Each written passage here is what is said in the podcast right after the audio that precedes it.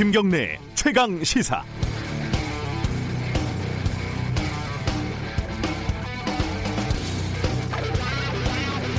앞으로 일주일에서 열흘이 중요하다라고 했던 그 기간에서 어제 하루가 지났습니다. 하루 사이 200명이 넘는 확진자가 새로 생겼고요. 두 명의 소중한 생명이 세상을 떠났습니다. 그래도 이 정도면 첫날의 결과치고 괜찮은 것인지 오늘은 또 얼마나 많은 확진자와 사망자가 나올지 불안하기만 합니다.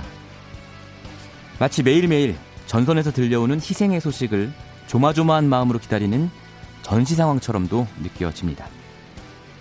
그런데 전시와 다른 점이 있죠.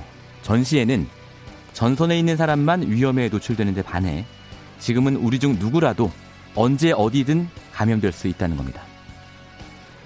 또 한 가지 다른 점이 있습니다. 전선에서 희생된 사람은 추모와 감사의 대상이 되는데 반해 코로나 감염자들은 혐오와 배척의 대상이 되고 있다는 점이죠. 이 두 가지 사실을 합쳐보면 이런 결과가 나옵니다. 누구나 희생자가 될 수 있는데 그 희생자는 혐오와 배척의 대상이 된다. 따라서 우리 중 누구라도 본인의 의사나 잘못과 무관하게 혐오와 배척의 대상이 될 수 있다는 위험에 놓여 있다는 얘기입니다. 김호란 대한예방의학회 비대위원장이 어제 보도된 시사인과 인터뷰에서 이런 말을 했습니다. 감염자를 배척하면 감염자가 숨는다. 감염자가 빨리 나와서 치료받을 수 있도록 응원하고 격려해줘야 한다. 시민사회가 서로 보듬어주지 않으면 이런 위기를 못 이겨낸다. 순수하게 방역이라는 측면에서만 봐도 혐오와 배척은 효과적이지 않다는 얘기입니다. 저는 이번 주 임시 진행 맡고 있는 심인보고요. 2월 25일 화요일 김경래의 최강 시사 시작하겠습니다.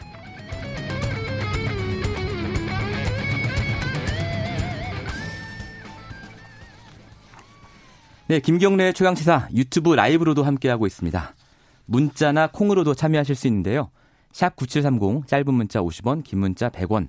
스마트폰 콩으로 보내시면 무료입니다. 주뉴스 브리핑 시작하겠습니다. 오늘도 고발뉴스 민동기 기자 나와 있습니다. 안녕하세요. 안녕하십니까. 코로나 확진자가 어제 하루에만 뭐 200명이 넘게 늘었습니다. 231명의 확진자가 나왔는데요. 예. 누적 환자 수가 833명입니다. 1000명 곧 넘겠네요. 아마 그렇습니다. 오늘 중에. 예. 지난 21일 확진자가 100명이 한꺼번에 늘어난 이후에 계속 그 폭증세를 이어가고 있는데요. 예. 대구 경북 지역 확진자가 무려 682명입니다. 아. 정부가 대구를 중심으로 한 확산세를 막기 위해서 신천지 대구교회 교인 9천여 명 그리고 예. 대구 시민 2만 8천여 명을 대상으로 코로나19 진단 검사를 실시하기로 음, 했는데요. 감기 증상만 있어도 진단 검사 한다고 그렇습니다. 예. 현재까지 정부는 명단이 파악된 신천지 대구교회 교인 9,336명 가운데 3명을 제외하고는 모두 소재 파악을 완료를 했습니다. 예. 이 가운데 유증상자 1,193명에 대한 집중 조사를 시작한 그런 상태입니다. 예. 코로나19 확진자 가운데 사망자가 모두 8명으로 늘었는데요. 일곱 번째 사망자와 여덟 번째 사망자 모두 청도 대남병원 입원 환자들입니다. 예. 어제 기준으로 그 위중한 상태의 환자가 두명이고 산소 마스크를 하는 중증 음. 환자는 13명으로 파악이 되고 있습니다. 그러니까 청도 대남병원에서 사망자가 추가로 나올 가능성도 배제할 수 없는 그렇습니다. 예. 코로나19의 파고가 국회까지 덮쳤습니다. 뭐. 내일까지 이제 내일 오전 9시까지요. 예. 본관 의원회관을 일시 폐쇄하기로 했습니다. 그리고 오늘 예정된 국회 본회의도 자동 취소가 됐는데요. 그럼 지금 국회가 텅텅 비어 있는 거네요. 텅텅 비어 있습니다. 예. 그 지난 19일 의원회관에서 토론회가 하나 열렸는데 네. 이 토론회에 하윤수 한국교원단체 총연합회장이 참석을 했습니다. 근데 하 회장이 코로나19 확진 판정을 받았거든요. 음. 당시 행사에는 미래통합당 심재철 원내대표, 네. 곽상도 전희경 의원 등이 또 참석을 했는데 예. 어제 병원에서 진단 검사를 받았고요. 황교안 대표 등 이들과 접촉한 정치인 다수도 역시 검사를 받았습니다. 야, 그럼 이 중에서 딱 한 명이라도 확진자가 나오면 어, 그건 난리가 나는 거죠. 엄청난 일이 벌어지는 엄청난 일이 벌어지는 예, 거고요. 예. 오늘 오전 중으로 검사 결과가 나온다고 합니다. 네.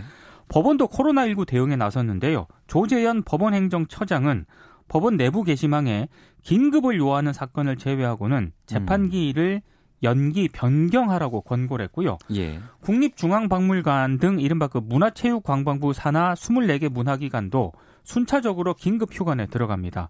그리고 서울시는 오늘부터 다음 달 9일까지 2주 동안 시내 모든 어린이집에 대해서 임시 휴원을 결정을 했습니다. 예. 지역 아동센터, 우리 동네 키움센터 등 초등 돌봄 시설도 같은 기간 휴관을 하기로 결정을 했습니다. 다만 그 맞벌이 부부 등을 위해서 서울시는 평소와 같은 수준의 돌봄을 음. 제공한다는 그런 방침입니다. 이런 대책이 정말로 실효성이 있는지는 저희가 이따가 3부에서 또 네. 짚어 집중적으로 짚어볼 겁니다. 네. 고용노동부는요 민간 기업의 시차 출퇴근제 등 유연 근무제와 가족 돌봄 휴가를 적극 활용할 것을 또 권고를 하고 있습니다. 예. 자, 근데 이제 코로나 사태 때문에 사실은 가장 고통받는 사람들은 또 우리 사회의 약자들이다 이런 기사들도 많이 나오고 있어요. 그러니까 특수고용 노동자들 같은 경우에는 예. 안전도 안전인데 생계 위협을 당하고 있습니다. 그렇죠. 그러니까 학습지 교사라든가 방과후 강사, 예. 뭐 택배 기사, 대리운전 기사 등이 대표적인데요. 이들은 근로기준법에 적용을 받지 않기 때문에 휴 없이 음. 수당을 받을 수도 없고 소상공인, 자영업자 지원 대상도 아닙니다. 예. 그리고 전국 학습지 산업 노조에 따르면 예. 코로나19 감염 우려로 수업을 그만두는 회원이 절반 가까이 아하. 되는 사례가 속출을 하고 있고요. 특히 대구 경북 지역의 상황이 굉장히 심각하다고 그러니까 합니다. 이런 분들은 어, 일을 안 하면 일반 직장인이 휴가를 내고 해도 월급이 나오지만 그렇습니다. 일 안 하면 그냥 수입이 줄어드는 거잖아요. 그러니까 하루 건당으로 네. 그러니까요. 이 임금을 받기 예. 때문에 그러니까 정부 지원도 뭐 자영업자나 소상공인만 해주고 이러니까 그렇습니다. 예. 그리고 노숙인들도 직격탄을 맞고 있는데요. 그렇습니까? 무료 급식소가 문을 닫아서 생활에 아. 어려움을 겪고 있는 그런 상황입니다. 예, 예.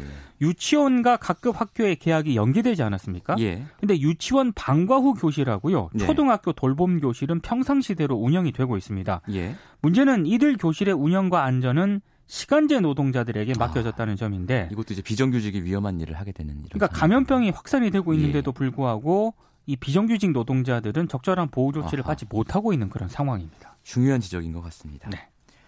어제 좀 있었던 황당한 뉴스인데 대구 서구 보건소 공무원이 신천지 대구교회 교인이다. 이게 뒤늦게 드러났어요.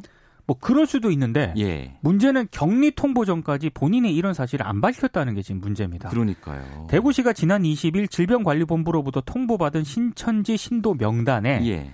이 보건소 공무원이 포함된 것을 확인을 했거든요. 음흠. 그래서 자가격리를 권고를 했습니다. 예. 이에 따라서 다음 날 자가격리를 시작을 했는데 이 당사자가 서구 보건소에 자신이 신천지 신도라는 걸 뒤늦게 털어놨다는 겁니다.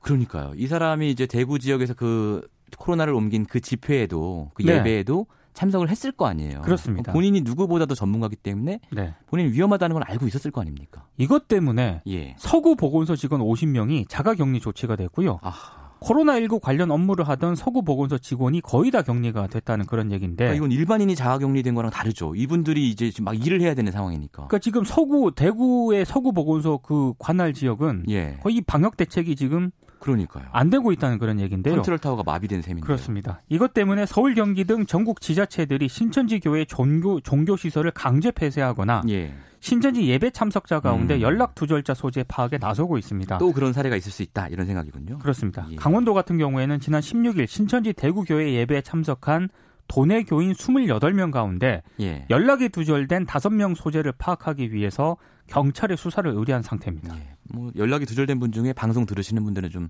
스스로 연락을 좀 해주셨으면 좋겠어요. 아 그렇습니다. 이거 정말 예. 심각합니다. 예. 자, 추경 논의가 급물살을 타고 있습니다. 뭐 액수가 좀 구체적으로 언급이 되고 있네요. 지금 뭐 기획재정부 같은 경우에는 추경 규모를 2015년 메르스 사태 당시 예. 2조 2조 5천억 정도를 기준으로 삼때 네. 당시보다 이제 빠른 전파 속도, 피해 규모 등을 고려해서 액수를 확대하는 방안을 검토 중인데요. 음. 어, 더불어민주당 같은 경우에는 코로나 확산 대책과 직접 연관된 예산만 5조 원 안팎에 이를 것으로 예상을 하고 있습니다. 네. 추경 편성이 속도를 낸다면은요. 2월 임시국회 회기 안에 추경안이 통과될 가능성이 높은 그런 상황인데요. 빨리 해야죠. 네. 이 2015년 메르스 추경안이 국회에 제출된 지 18일 만에 본회의를 통과했거든요. 네. 이번 2월 임시국회가 다음 달 17일까지로 잡혀 있는데 음. 이건 가급적 빠르게 통과를 시키는 게 예, 좋을 것 같습니다. 네, 맞습니다. 밤사이 전해진 소식인데 한기총 연합회 대표 대표회장이죠 정광훈 목사가 구속이 됐군요. 어, 영장실질심사에서 김동현 서울중앙지법 영장정당 부장판사가요. 예. 어, 선거권이 없어 선거운동을 할 수 없는 사람이 총선을 앞두고 음. 대규모의 청중을 상대로 계속적으로 사전 선거운동을 한 사안이기 때문에 예. 범죄 혐의가 소명된다면서 구속영장을 발부했습니다. 야, 근데 선거법 위반으로 구속 되는 경우가 많지는 않은 것 같은데. 그렇습니다. 예. 예. 대의민주주의 국가에서 자유롭고 공정한 선거가 차지하는 의의에 비추어 봤을 때 예. 사안이 중하고 엄중한 처벌이 예상이 돼서 도주 우려도 있다고 판단된다고 밝혔는데요. 네.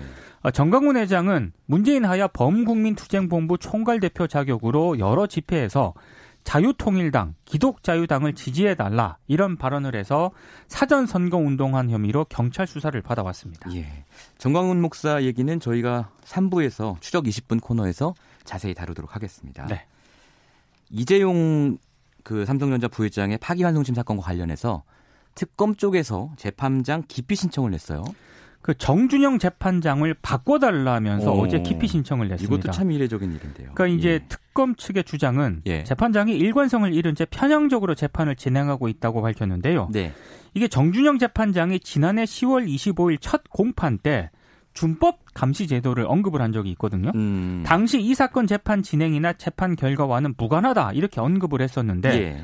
올해 1월 17일 공판 때 네. 삼성이 준법 감시 제도를 도입을 한다면 양형 감경 사유로 삼겠다. 예. 이건 좀 문제다라고 하는 게 특검의 판단입니다. 그러니까 아직 판결 전인데 예단을 드러낸 거니까요. 그래서 이제 예, 예. 좀 재판장 기피 신청을 했는데요. 네. 기피 신청이 접수가 되면 해당 재판부가 아니라 다른 재판부에서 기피 사유를 심리한 다음에 네. 인용 또는 기각 결정을 내리는데요. 네. 특검이 기피 신청을 했기 때문에 당분간 이재용 부회장 파기환송심 재판은 열리지 않을 것으로 보입니다. 네. 오늘 소식 여기까지 듣겠습니다. 고맙습니다. 고맙습니다. 뉴스브리핑 고발뉴스 민동기 기자였습니다. KBS 일라디오 김경래 최강 시사 듣고 계신 지금 시각은 7시 31분 56초 지나고 있습니다.